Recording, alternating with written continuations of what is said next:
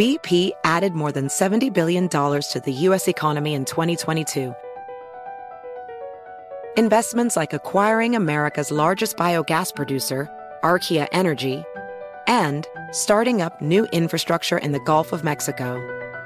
It's and, not or.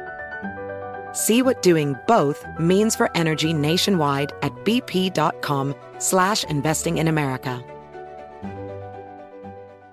Discover BetMGM, the betting app sports fans in the capital region turn to for nonstop action all winter long. Take the excitement of football, basketball, and hockey to the next level with same game parlays, exclusive signature bets, odds boost promos, and much more. Plus, now you can sign in, place bets, and manage your cash balance under the same BetMGM account in DC, Maryland, and Virginia. With the same username and password throughout the DMV, it's never been easier to play with the king of sportsbooks. Download the BetMGM app today. BetMGM is an authorized gaming partner of the NBA and an official sports betting partner of the NHL. BetMGM and GameSense remind you to play responsibly and offer resources to help you make appropriate choices. Please gamble responsibly. BetMGM.com for terms and conditions. Must be 21 years of age or older to wager. Washington, D.C. only. Please gamble responsibly. Gambling problem? Call 1 800 Gambler.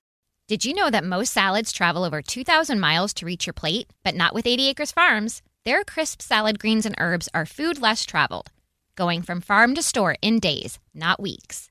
They stay fresher for longer in your fridge. My salad lasts all week long, which means less food waste and easy meal planning. Oh, and did I mention there's no need to wash these greens? Because 80 Acres Farms uses zero pesticides. Visit 80acresfarms.com to learn more and find their salads and salad kits at your local Harris Teeter.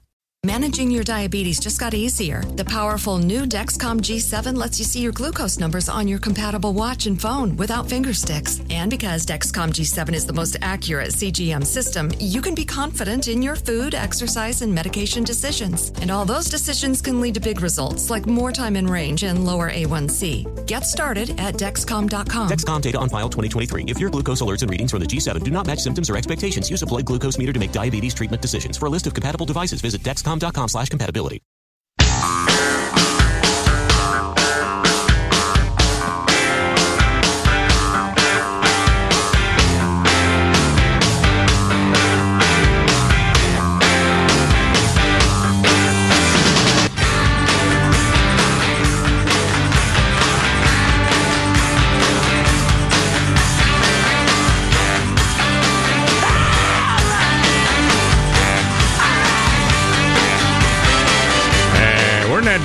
Here.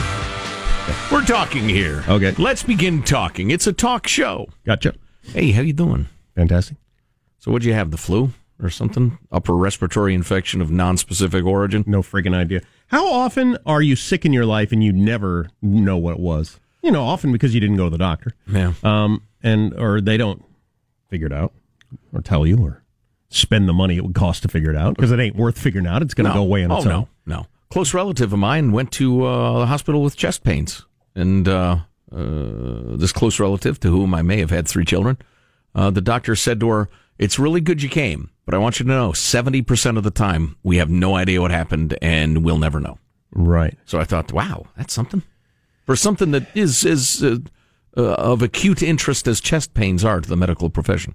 I know I was here for a little while last week. Mm-hmm. At some day, I don't really remember it. I don't um, remember most shows. I uh, I lived in a in a blur for like three days. That's the sickest I've ever been outside of when I had cancer. Wow, wow, that's crazy. Yeah, I know. Just terrible. Oh, it was nobody else awful. gets it. I hope Ugh. not either. I don't know what it is or what is going around, but geez, oh my god. You're right. I missed trick or treating for crying out loud. I mean, that's like a. I'd have to be on my deathbed to miss trick or treating. Well, I missed trick or treating. Yeah, yeah. yeah. Polls, polls, polls, everywhere polls. As we get close to the, I don't know if you've heard this, the uh, midterm election tomorrow. The polling business has changed in a way that I was completely unaware of. And the good folks at PBS actually did a pretty interesting featurette on it the other night, uh, as sent to us by alert listener. Credit where it's due, uh, Theodore. Thank you, Theodore. I'm going to play a little bit for you and then boil it down. Uh, but I thought this was really interesting. If it seems like polls are getting less accurate, there's a really good reason why. Uh, diving into uh, the good folks at the PBS NewsHour. So, just how much attention to give polls became a point of contention after the 2016 presidential election. In 2016, national polls showed Hillary Clinton beating Donald Trump by a little more than three points. She won the popular vote by about two points. But in three key states that put Trump over the top in the Electoral College, Pennsylvania, Michigan, and Wisconsin, polls showed Clinton winning by between four and six points. Trump won all three by less than 1%. So, to explore how polling has changed in the last two years, I'm joined by Domenico Montanaro. He is the lead political editor for NPR, and Patrick Murray. He's the director of the Monmouth we'll be University skipping him. He, he, was a little boring Institute, to me. And we welcome both of you uh, back to the News Hour. So, Domenico, I want to look back for just a moment. Uh, looking at 2016, a lot of people were very quick to criticize the polls and say they were all wrong. You were talking to us today and saying, no, as we just pointed out, it wasn't the national polls, it's what happened in the states. What do you mean by that? Well, there's a couple different things that are going on here. I mean, the fact of the matter is you have a lot of national news organizations who are still pretty flush with cash, who are able to pay for pretty good polling across all of the states, right? And you have like a good representative sample of what's happening but in, when it comes to the states and congressional districts and the amount of money that can be spent by local television stations, local newspapers, those are drying up and being more difficult to, to be able to pay for good polling. And I- so the irony of this is just before this story, uh, Judy Woodruff, the anchorette who has uh, been doing news since FDR ran for a second term, Uh, was saying uh, the latest Marist NPR poll shows a national nine point lead for for uh, Democrats, and then they launched into this uh, uh, four five minute long story that pointed out that well we don't elect representatives or senators or even presidents nationally. We do them district by district or state by state. I never so understand. meaningless. I always ignore that number. I never even understand why they're telling me. It's a vaguely interesting which way the breeze is whispering. Right, but it doesn't tell you right. what's going to happen on election day. So here are the three point, uh, the the key points rather, as uh, boiled down by the very helpful uh, Theodore, beloved listener to the Armstrong and Getty Show. There have been fewer polls done at the local level to measure congressional elections and turnout than in 2010 and 2014. They are on decline for the reasons mentioned. Uh, there have been plenty of national polls commissioned by major media outlets who have the funds to pay. Local congressional district level polls were traditionally the bedrock of figuring out what's going to happen. But as the local news and newspapers have weakened or evaporated, so has local polling. That's, you know, obviously true. Uh, yeah. You know, now that you mention it, of course. So what do you do with the lack uh, of those? Well, you take national and state level polls and over extrapolate them, give them too much weight, too much emphasis to provide insight as to how the local congressional elections will turn out. Electorates are often regional at best and mostly local, which uh, Theodore points out, and he's an astute observer of the American scene. Scene seems a little strange in the era of a homogenized national media ecosystem and the fact that every town now looks the same with all the same big box stores. Mm-hmm politics does remain to a large extent local. Um, President Trump has the well, same. If you've level- got a gas tax like in California, or a teacher strike like in Arizona, or whatever the hell's going on in Florida, right? Um, yeah, that matters to them. Yeah, and that was the interesting uh, thing you pointed out last week. One of the real animating uh, issues in Arizona is the teacher strike. I've heard it called the animating issue. Right. And where each candidate comes down on the whole teacher strike. I don't have any idea what their position is or what the issue is. Right. Neither does the national media. And what's double ironic about it is a senator would have nothing to do with that anyway. But it's are you on my side or not? Are you a good person or not? Do you sympathize with the things I sympathize with or not? And that's the way politics really works. And then uh, Theodore points out it all comes out to, it all comes down to turnout. Are Democrats energized enough to vote more than they were in a presidential uh, year? You know what's a great race is that Florida governor race. I wish I'd have been following it closer. I've seen little bits of their uh, debates and stuff. I mean, it is nasty. That's where you have the very Trumpian Republican, very Trump-like guy, endorsed by Trump, talks like Trump, uses the same tactics, and then a, a Bernie-style socialist running against him. Um, I mean, it, it could be the preview of the national election. Could and be. the and the and the socialist dude has got the lead currently. Yeah. Do you mean this election or the 2020 presidential? The presidential? 2020 presidential election. Although, as you've pointed out, if the Democrats take the House and Nancy Pelosi, the doddering old witch, gets the uh, the speakership back, I mean that will energize Republicans like crazy in 2020. I think So it could be the very victory you speak of will will uh, kill their chances. Well, that, yeah, I think Although that's a Senate race. I think the best thing that happens for Trump is uh, the socialist wins in Florida, wins the governorship, and Nancy Pelosi and the Dems take back the House. I think that's the best thing for Trump, the man. Mm-hmm. Um, I absolutely think that's best 2020, thing. yeah. Because the Democrats are then going to run a Elizabeth Warren style Bernie Sanders sort of person against Trump because Ooh, they boy. say, "Look how it won in Florida. It won't work nationally. I Right. don't think." Right. And uh, and he'll win. So let me uh, finish with Ted's sign off. Theodore. I'm sorry. He signs it Theodore. Why am I calling him Ted? Who am I to call a man by a nickname? Uh, I love this because it's so Armstrong and Gettian. Uh, well, to some extent. Not that it matters, but just so you know where I'm coming from. I'm an Army officer and former never Trumper who protest voted for that dumbass Gary What is Aleppo Johnson. yeah, me too. Mental patient. I continue to believe the president is a moral obscenity, and I have strong disdain for nearly everything about him. That said, he's surprised the hell out of me with historic progress in Korea, some deregulation, and ability to command the blob. That's the limited, uh, limitless, omnipresent bureaucracy. I'll give credit where it's due. No other conventional politician could have pulled off the Korea de- detente, among other things. The lower regulations is my number one Trump issue. Yeah. that I like.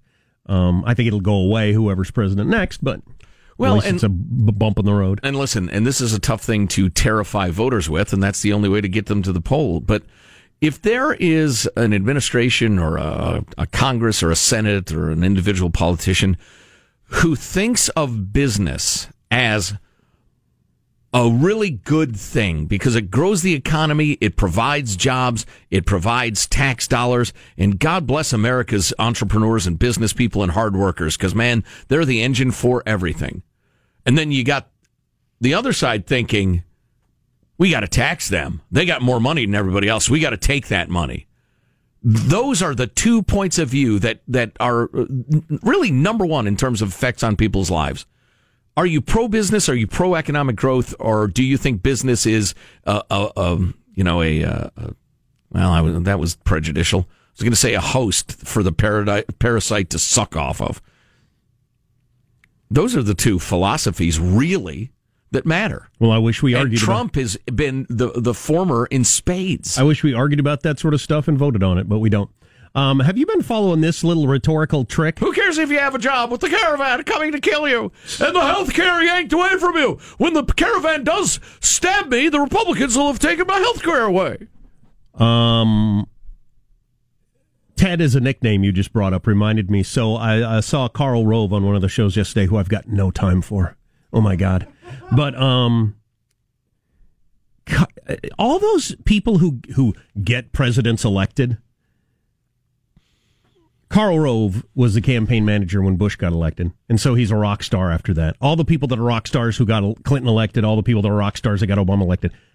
He had the three best politicians of the last 30 years. Right. They got themselves elected and they chose you to be the campaign manager. Anyway, um, he regularly refers to Ted Cruz as Rafael Cruz because that's his real name. Yeah. And and uh, Bet, Beto O'Rourke as Robert Francis, Robert Francis O'Rourke because that's his real name. Yeah. To take away his whole I'm Hispanic thing. Um, so I just think that's funny. I think if Robert Francis O'Rourke should win against Rafael Cruz, I like that too. that's hilarious. I'm to start doing that. That's Not sure how much chance I'll get, but Rafael Cruz versus Robert Francis O'Rourke. Um, what are the main issues? Maybe we'll hit that. The latest polls are out on what people are going to vote on tomorrow. Did Saturday Night Live cross a line? yes. Um, uh, yes. Yeah, yeah, yeah, yeah. Um, I, I think finally figured out what's wrong with Saturday Night Live. Really? Watching it over the weekend, yeah. You ought to call Lorne Michaels. I would like to. I don't know if he's even aware of it. How he's uh he's made a mistake. Um and uh oh, and we got this text. If we're counting chicken pot pie as pie, then we got to count pizza pie as well. So where does pizza pie fit on the top five pies? Hmm? That might be Good number question. one. That might beat out Apple. Good question. You're listening to the Armstrong and Getty Show. Says who? Polls. I just told you I answered your question. Okay. Armstrong and Getty. The conscience of the nation. Of the nation.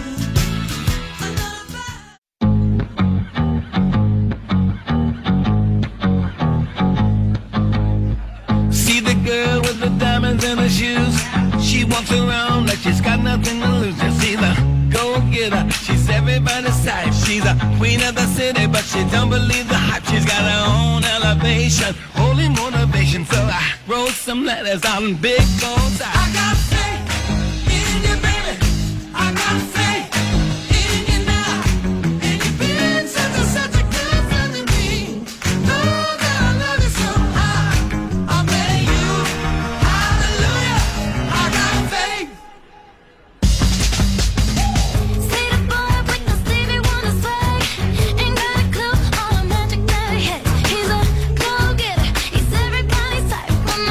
Ariana Grande there, isn't it?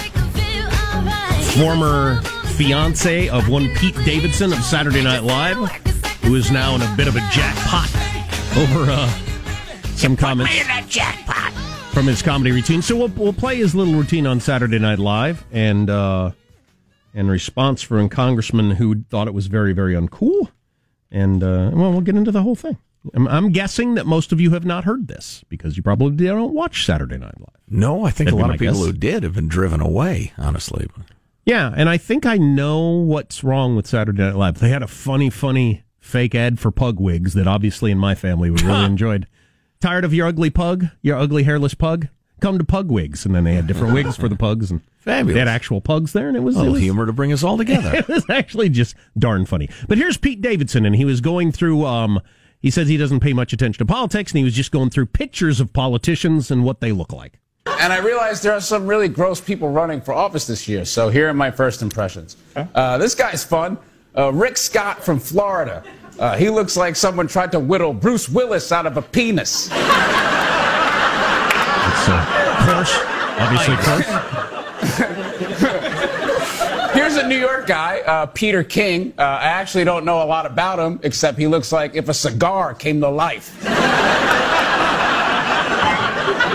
Uh, this guy's kind of cool. Uh, Dan Crenshaw. oh, come on, man. Yo, hold on. Uh, you may be surprised to hear he's a congressional candidate from Texas and not a hitman in a porno movie. Uh, I'm sorry. I know he lost his eye in, in war or whatever. Okay, let's pause there. So that I was okay with the hitman in a porno. Personally, I thought that's fine. That's funny.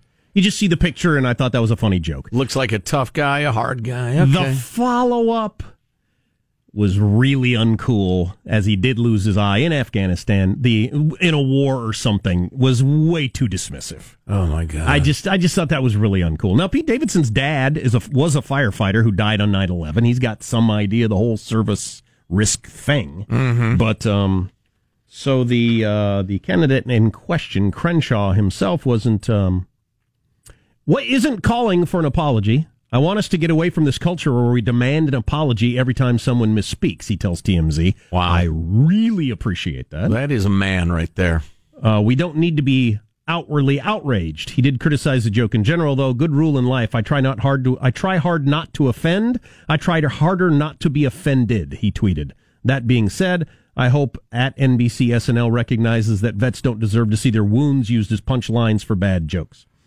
But I appreciate him not demanding an apology because that's the first thing everybody does all Right. the time. Right. And then they don't accept the apology. Then you go to sponsors and try to boycott and say, um, you know, Ford's going to pull out unless Pete Davidson's fired. And we go through that whole song and dance. And Right. He's, not asking That for that. that. is a manly damn response right there. I try hard not to offend. I try harder not to be offended.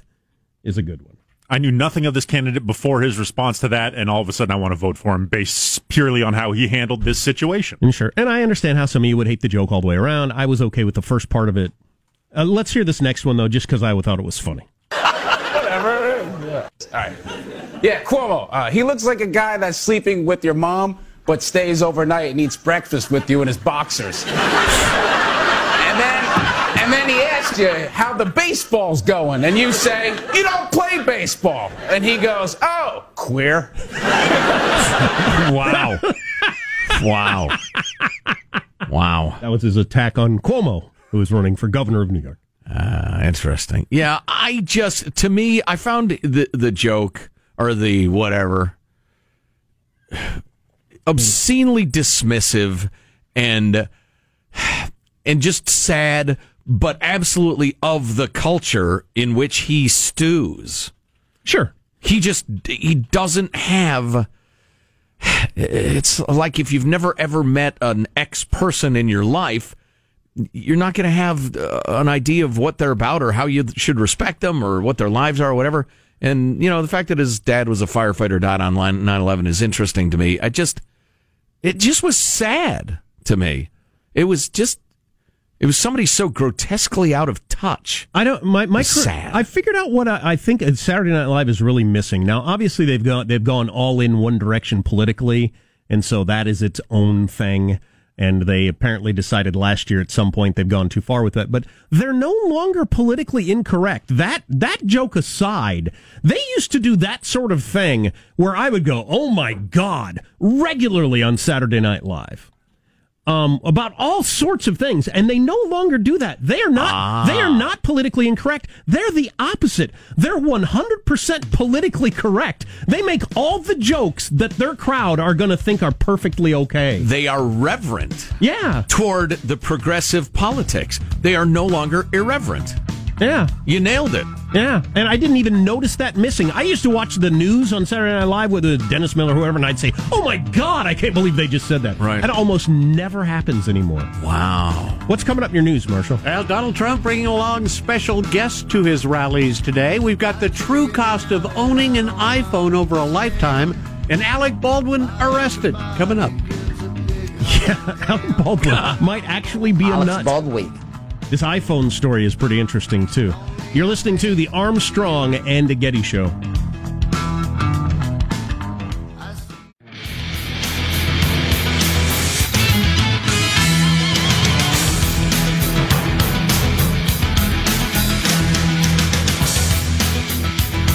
So this is a good place to put this, just because it's incredibly sad, and then we can move on. That um, mayor of a small town in Utah who was killed in Afghanistan yesterday.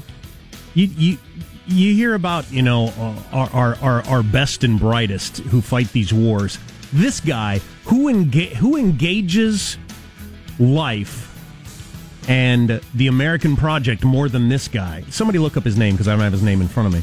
But um, seven kids. Yep. Raising seven kids, participating in his local government as the mayor and in the reserve, Right. in the National Guard, and uh, and and went over um, and, and was in Afghanistan and got killed over the weekend. Yeah, One of those Brent, Brent Taylor. yeah, Brent I mean, you cannot participate in life at a higher level than that guy was.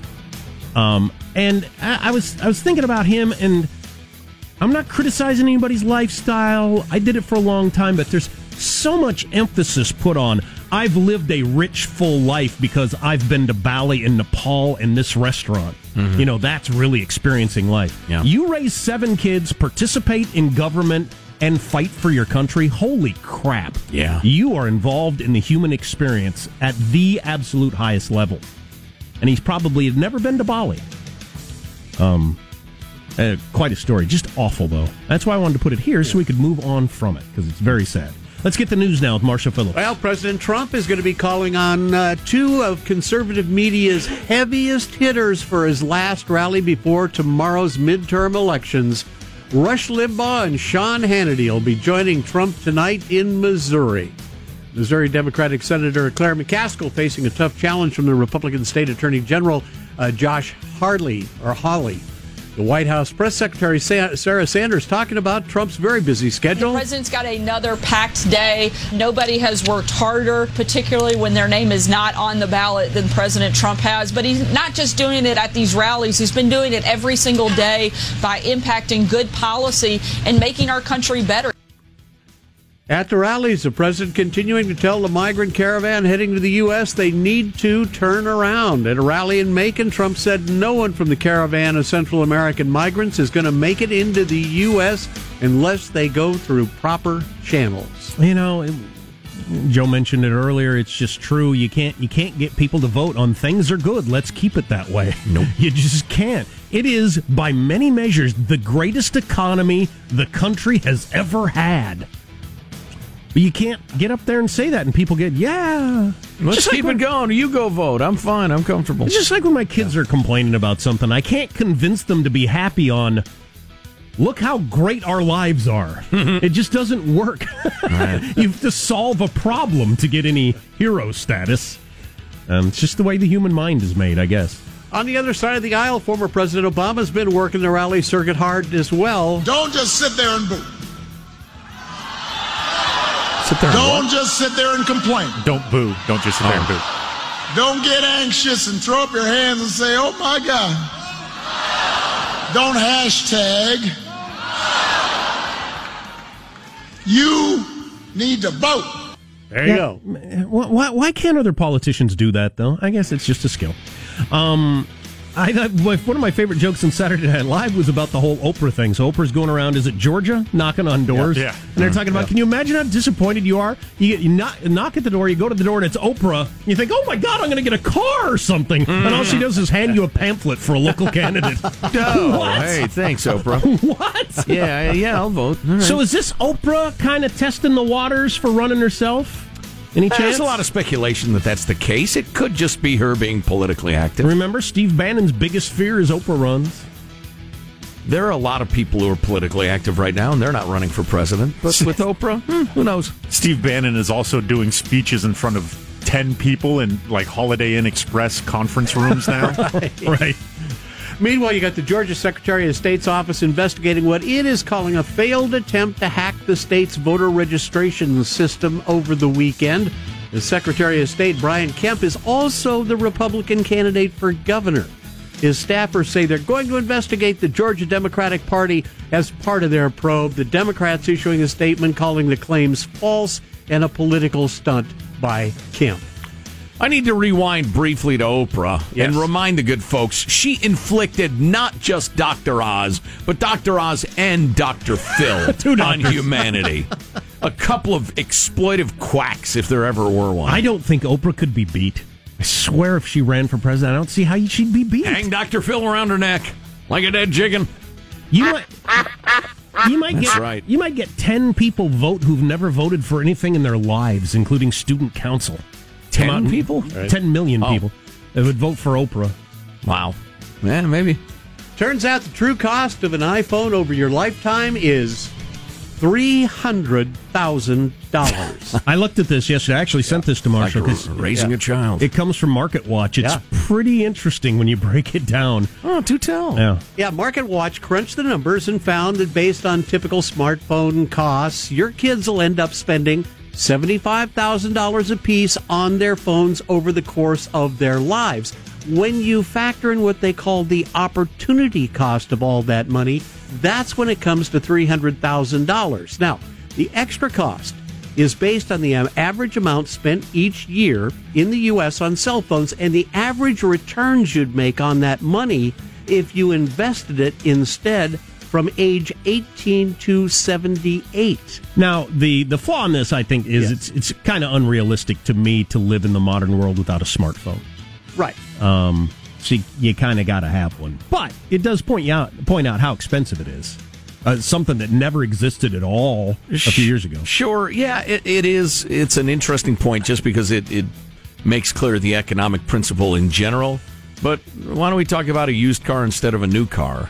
Or, I don't know, smaller house instead of big house? Or never stopping at Starbucks. thrift store instead of uh, Nordstrom or whatever. Mm-hmm. Right. Never stopping at Starbucks.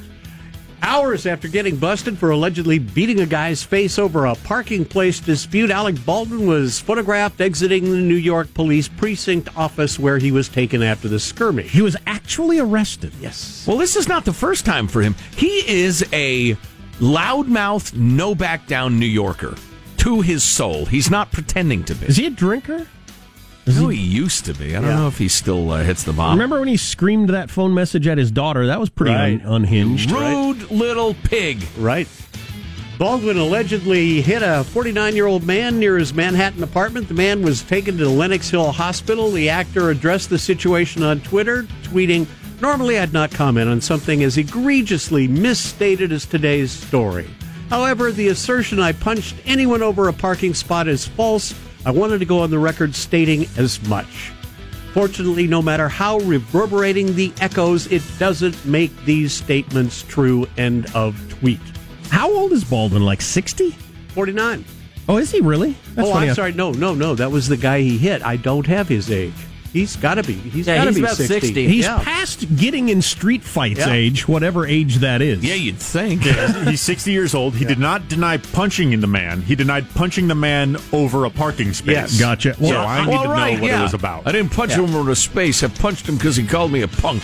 Nobody calls me a punk. 60 year olds who will throw fists Right. over Yes. some sort of disagreement. That's a, yeah.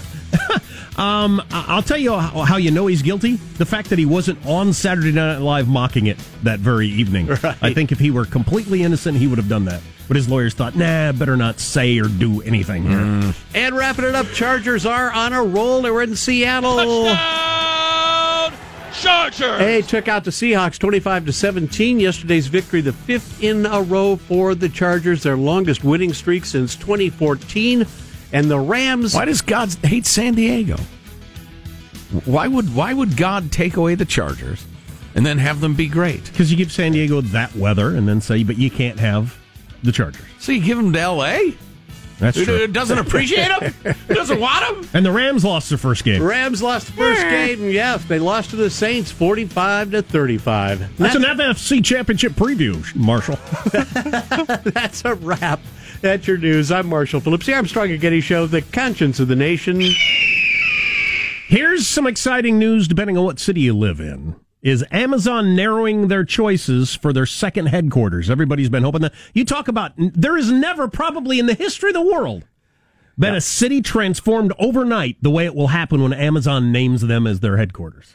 Ryan Burrow joins us. Ryan's an ABC News correspondent and has been uh, following this story. Hello, Ryan.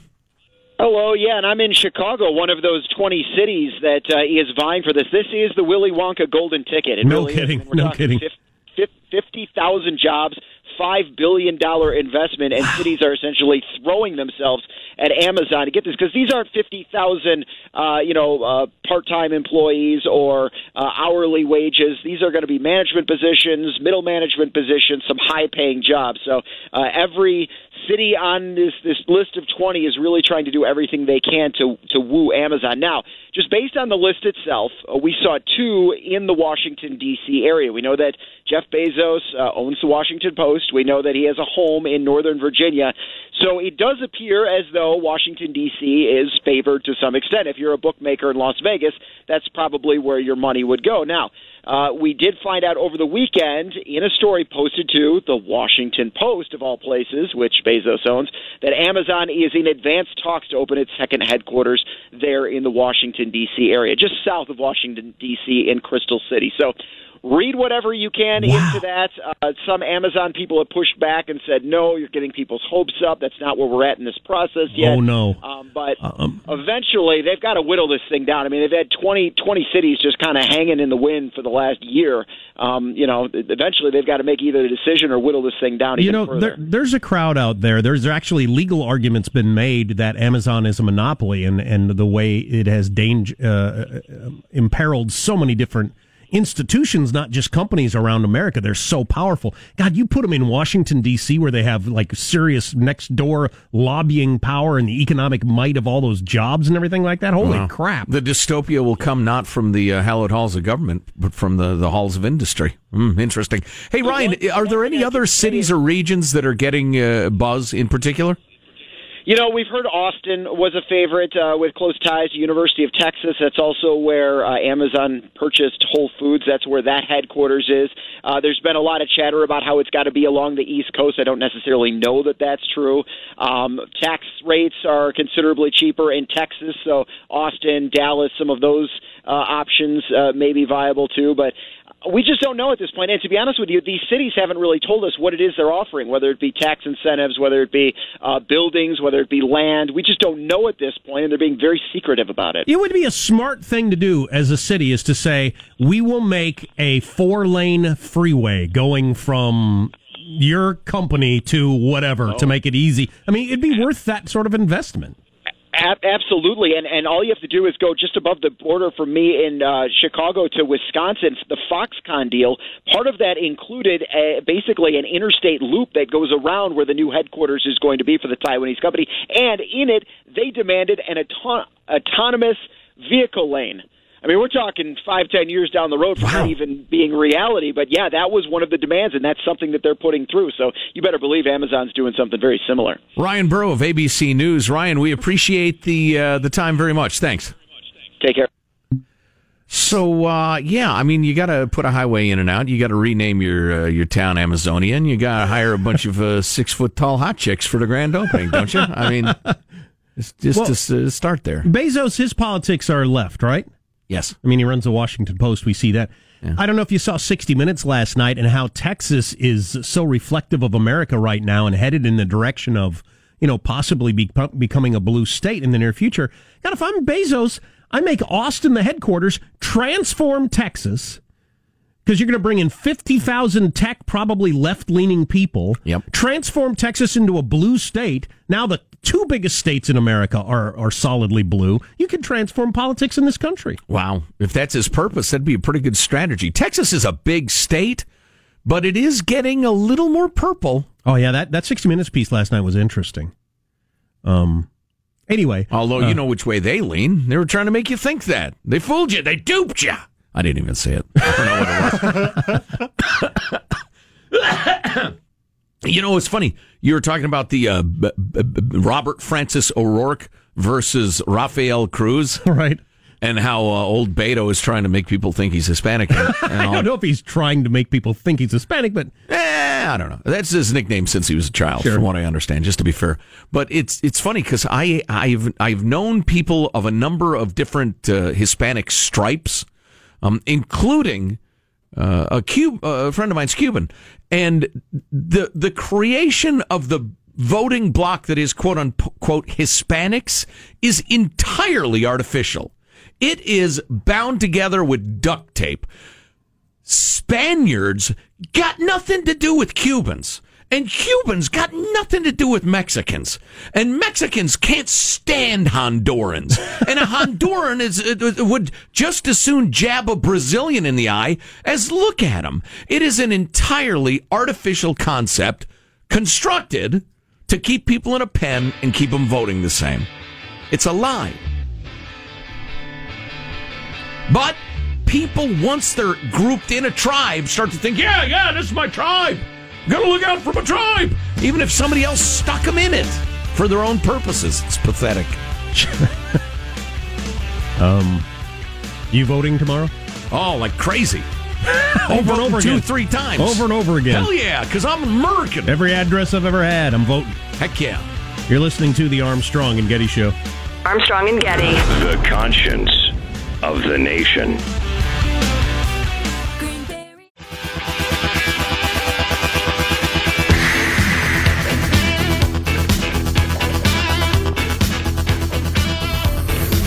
The Armstrong and Getty Show.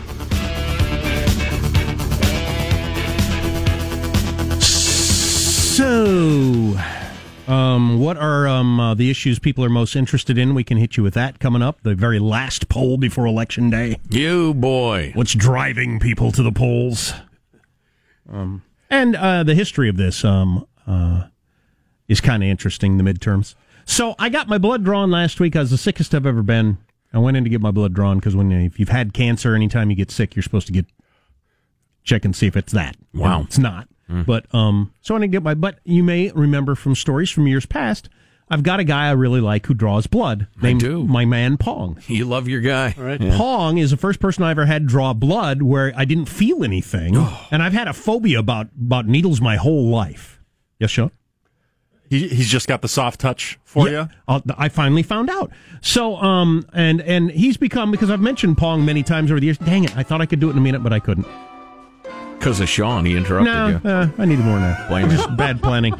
I know why, and you're going to want to know this: why some people are good at blood draws and some people aren't. He spits on the needle, gets her lubed up. because it makes a difference, and it makes you want to make these other sons of bitches get out of the business. Oh, I'll tell you that. Oh, wait a minute. also, coming up, beloved Armstrong and Getty listeners caught in bitter political correctness controversy. Awful. They're the target of online shaming. Um, issues you care about and other stuff coming up on the Armstrong and Getty Show.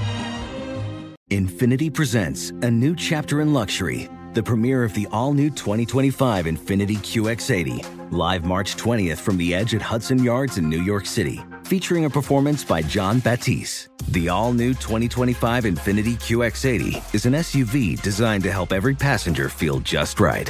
Be the first to see it March 20th at 7 p.m. Eastern, only on iHeartRadio's YouTube channel. Save the date at new-QX80.com. Don't miss it. 2025 QX80 coming this summer. Does money stress you out? Let Facet flip your financial chaos into clarity. Finding Facet immediately put us at ease. Facet's innovative approach to financial planning ensures your money works as hard as you do, enabling members to experience the joys of having your finances in order. And that makes us Facet for life now, I guess. Visit facet.com, F A C E T.com to learn more. This ad is sponsored by Facet. Facet Wealth is an SEC registered investment advisor. This is not an offer to buy or sell securities, nor is it investment, legal, or tax advice. These testimonials are from current Facet members who are not compensated. All opinions are their own and not a guarantee of a similar outcome. Farm to store in days, not weeks. That's 80 Acres Farms. Did you know most salads travel over 2,000 miles to reach your plate? But not 80 Acres Farms. Their crisp salad greens and herbs are food less traveled. They stay fresher for longer in your fridge. My salad lasts all week long, which means less food waste and easy meal planning. Oh, and did I mention there's zero need to wash these greens? Because 80 Acres Farms uses zero pesticides. Visit 80acresfarms.com to learn more and find their salads and salad kits at your local Harris Teeter. Residents at Brightview Senior Living Communities enjoy enhanced possibilities, independence, and choice. Brightview Dulles Corner in Herndon and Brightview, Great Falls, offer vibrant senior independent living, assisted living, and memory care services through various daily programs and cultural events. Chef prepared meals, safety and security, transportation, resort style amenities, and high quality care. Everything you need is here. Discover more at brightviewseniorliving.com. Equal housing opportunity.